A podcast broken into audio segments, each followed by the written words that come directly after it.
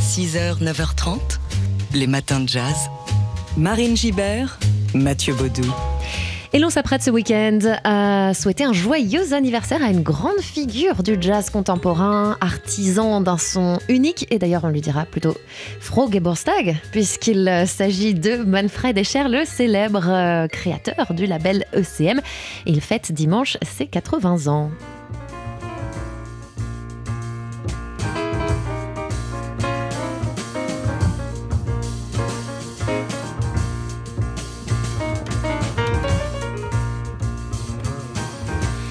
ECM pour Edition of Contemporary Music, label fondé donc en 1969 par l'allemand Manfred Eicher, qui était contrebassiste classique à l'époque. La devise d'ECM, le plus beau son après le silence, tout simplement. Et d'ailleurs, tous les albums ECM débutent par 8 secondes de silence.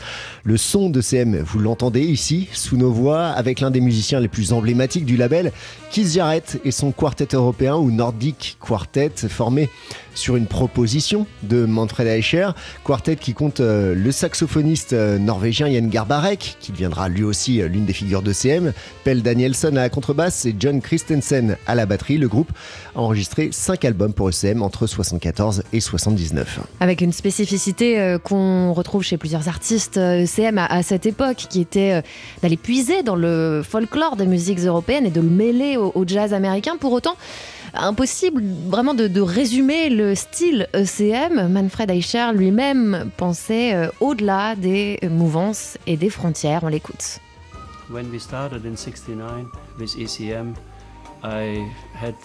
Quand on a commencé euh, avec ECM en 69, j'avais une bonne situation à Munich parce que Mal Waldron vivait à Munich et nous avons fait Free Atlas. J'ai aussi rencontré Keith Jarrett à Munich. Et après lui, Chick Corea, Paul Blay, Gary Peacock et Paul Motion. Donc au début, euh, tout s'est fait de façon très organique. Nous avions presque des mouvements parallèles qui venaient d'Amérique et de la scène européenne qui étaient pleines de vitalité à ce moment-là, à la fin des années 60 et dans les années 70. En fait, ça n'a jamais vraiment, vraiment été une question de nationalité. Voilà, le plus grand euh, succès d'ECM reste le Köln Concert, un mythique euh, piano solo de Keith Jarrett enregistré en 75 avec euh, plus de 4 millions d'exemplaires vendus. Et au-delà des musiciens et des performances d'exception, ECM, c'est aussi la qualité et la clarté des enregistrements, un son limpide qui met en valeur donc les sonorités propres de chaque instrument. Manfred Eicher s'inspire pour ce rendu de son de son expérience dans la musique classique. Il est réputé pour sa très grande connaissance des micros, de leur emplacement et aussi euh, de tout ce qui est technique en, ce qui concerne la table de mixage. Donc ce week-end pour les 80 ans de Manfred Eicher, on lui fait plaisir. On se replonge dans euh, ces pièces d'orfèvrerie que sont les disques ECM, ceux de Keith Jarrett, du trio de Paul Motion, de Chick Corea ou encore du groupe euh, Azimut par exemple avec la voix de la chanteuse Norma Winston. Les matins de jazz. C'est le moment d'ouvrir cette euh, grosse valise de l'été des matins de jazz qui s'est euh, remplie tout au long de la semaine avec des places de concert, des revues, beaucoup de livres suggérés par toute l'équipe de TSF Jazz. Et aujourd'hui, un dernier ajout avant de refermer cette valise, c'est notre euh, collègue Manon Brimo qui vient nous donner une recommandation. Bonjour Manon. Bonjour Marine, bonjour à tous. Euh, alors honnêtement, ça n'a pas été facile de faire un choix. Euh, le problème avec les valises, j'ai remarqué, c'est déjà qu'elles ne contiennent qu'une quantité limitée d'objets, mais surtout qu'une fois qu'on les a remplis, eh ben, il faut les porter. Et pour ces deux raisons, j'ai toujours redouté profondément le moment fatidique de choisir quel livre, quel magazine ou quel disque j'allais emmener avec moi. Mais j'ai aussi aussi toujours eu beaucoup de chance parce que mon anniversaire a souvent eu tendance à tomber au début de l'été et cette année, ça n'a pas coupé. Donc sans surprise, je vais vous parler d'un des livres qu'on m'a offert cette année. Alors euh, je vous préviens, ce sont les femmes qui sont à l'honneur ce matin. Euh, le livre s'intitule À notre tour et c'est le premier ouvrage d'une autrice très jeune mais pas moins brillante qui s'appelle Lauriane Aumont. Et donc dans les grandes lignes, c'est une sorte de panorama historique en différents portraits de femmes de toutes les époques et de partout dans le monde. Il y en a 25 en tout, euh, certaines qu'on croit connaître, comme Aliénor d'Aquitaine, Anne de Bretagne ou encore Marie-Thérèse d'Autriche, et d'autres dont personnellement je n'avais jamais entendu parler, principalement parce qu'elles n'appartiennent pas à la grande histoire de France. J'ai nommé Hatshepsut, reine égyptienne du 15e siècle siècle avant notre ère, Ojo Masako, guerrière et chef de clan japonaise, Nawab Sikandar Begum, dirigeante de la principauté de Bhopal en Inde qui existait au début du 19e siècle, et tout plein d'autres femmes de pouvoir au destin tous plus inspirants les uns que les autres. Oui, donc ce sont des, portraits euh, très euh, variés et des portraits illustrés aussi. Et oui, chaque femme a été dessinée par l'illustratrice Jeanne Teston qui nous explique ses choix esthétiques dans une note à la fin du livre. Et franchement, c'est hyper intéressant. Elle revient sur ses recherches et les différents tableaux d'époque dont elle s'est inspirée. Et c'est tellement beau qu'on aurait presque envie d'arracher les pages pour les encadrer. Mais bon, je me suis retenue pour l'instant. Et pour avoir déjà feuilleté quelques pages, j'ai pu constater que l'auteur, donc Lauriane Aumont, avait réussi à faire un savoureux mélange entre faits historiques hyper sourcés et écriture très jeune, très fraîche et pleine d'humour, euh, avec pour principale mission de rendre à toutes ces femmes non pas hommage, comme on a coutume de dire, mais famage, bien sûr.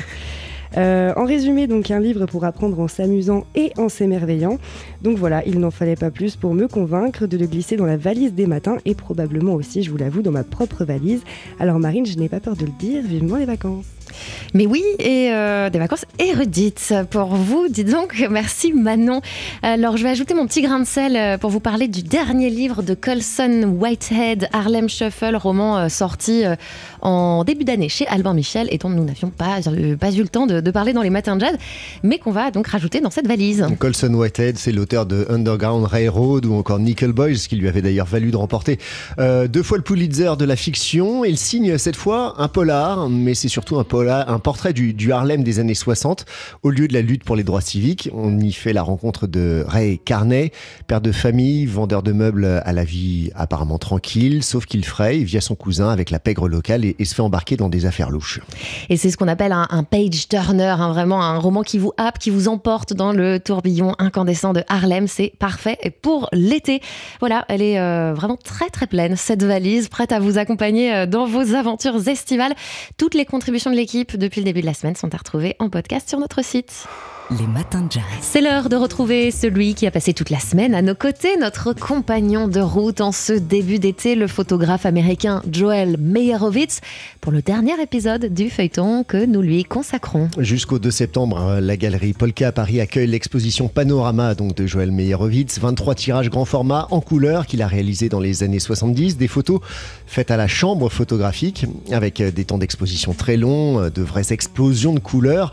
Il nous a parlé depuis le début cette semaine de son amour pour les scènes banales du quotidien, lorsqu'elle euh, révèle subitement toute leur beauté, de sa fascination aussi pour l'heure bleue, ce moment à la tombée du soir où tout devient nimbé de mystère, et, de sa passion aussi pour la musique, et plus particulièrement pour le jazz. Alors c'est un sacré euh, raconteur d'histoire, hein, euh, Joël Meyerowitz. L'interviewer, c'est repartir avec des dizaines des dizaines d'anecdotes délicieuses, et il m'a par exemple raconté que dans ses jeunes années, il avait été le voisin de Miles Davis à New York, il avait euh, vu sur son jardin depuis la fenêtre de sa chambre et il s'y installait pour écouter le, trompettiste répéter pendant des heures. Parmi ses musiciens préférés, il cite Keith Jarrett, qu'il a d'ailleurs euh, pas mal photographié, mais aussi Kenny Barron, Gonzalo Rubalcaba. Et lorsqu'on lui demande quel lien existe entre le jazz et sa pratique de la photo au quotidien, eh bien, il a quelques exemples. I'm always improvising. D'abord, je suis toujours en train d'improviser en me positionnant là où je pense que quelque chose va arriver. Parfois, je bouge juste de quelques centimètres à droite ou à gauche, histoire d'être dans une meilleure relation à ce qui pourrait se produire. C'est une sorte de physicalité, c'est presque comme un sport, il s'agit d'être au bon endroit, au bon moment pour frapper la balle ou attraper la balle, ça dépend du sport. Et puis quand j'allais faire mes tirages dans ma chambre noire, j'y allais après avoir couché mes enfants, donc j'y entrais vers 9h du soir et j'y restais jusqu'à 3h du matin. Et j'écoutais du jazz tout du long. Je me tenais debout dans ma chambre noire. Il faisait souvent très chaud, alors je portais juste un short. J'étais torse nu et pieds nus. Et j'écoutais du jazz et je bougeais dessus. Je dansais pendant que j'attendais que le tirage apparaisse. C'était ma façon d'être dans l'instant. Souvent j'étais fatigué, à 2 heures du matin j'étais prêt à sombrer dans le sommeil, mais le jazz me gardait vivant et je me laissais porter par son énergie.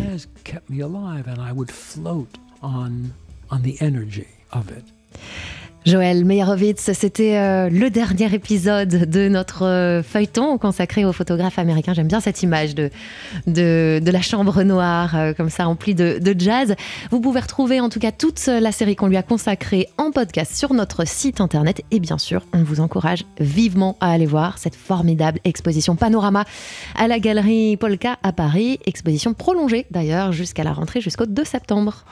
Les matins de jazz. C'est le moment de l'année que tous les férus de théâtre attendent avec impatience. Le Festival d'Avignon a débuté euh, cette semaine mercredi et dans la jungle de spectacles qui vont se jouer jusqu'à la fin du mois dans la Cité des Papes, on vous en a repéré un en particulier, un spectacle musical qui fait partie du Festival Off d'Avignon et qui vous plaira forcément si vous vous intéressez à l'histoire du jazz.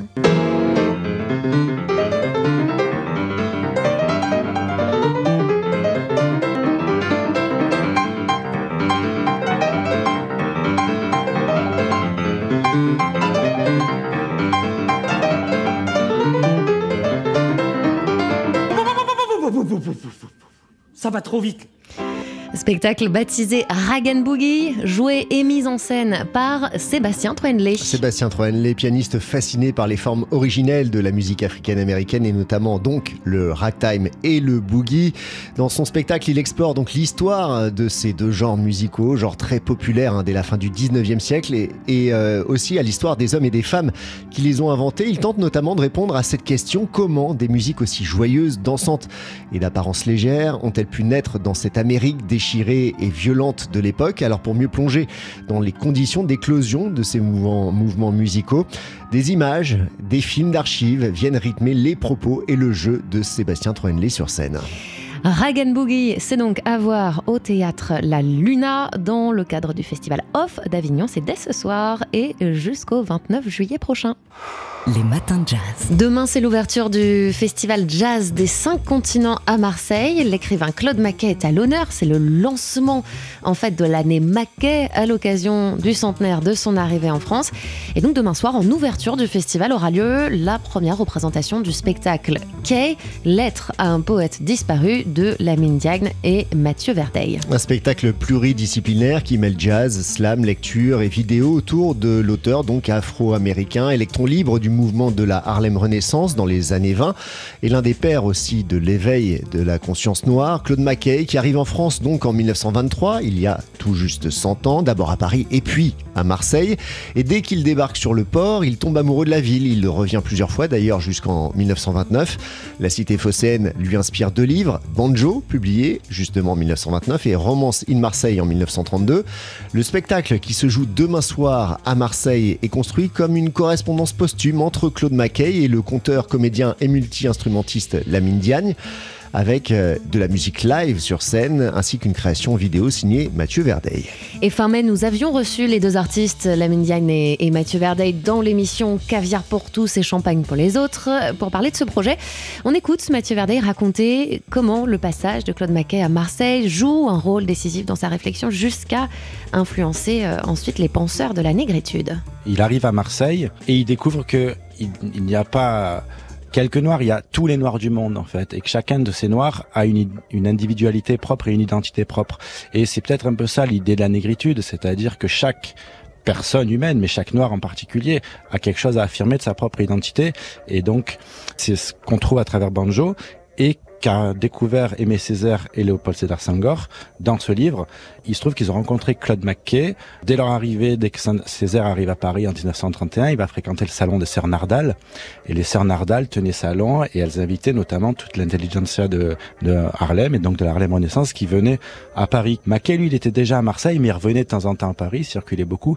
Et dans ce salon, il rencontre ces jeunes étudiants, Aimé Césaire et Léopold Sédar Senghor, qui, eux, en lisant Banjo, se disent oui voilà on peut nous aussi affirmer notre culture, notre passé, notre héritage culturel, notre africanité et, voilà et la mettre au grand jour. Donc voilà, il crée le mouvement de la négritude à partir de pas que de Mackay mais notamment de Mackay.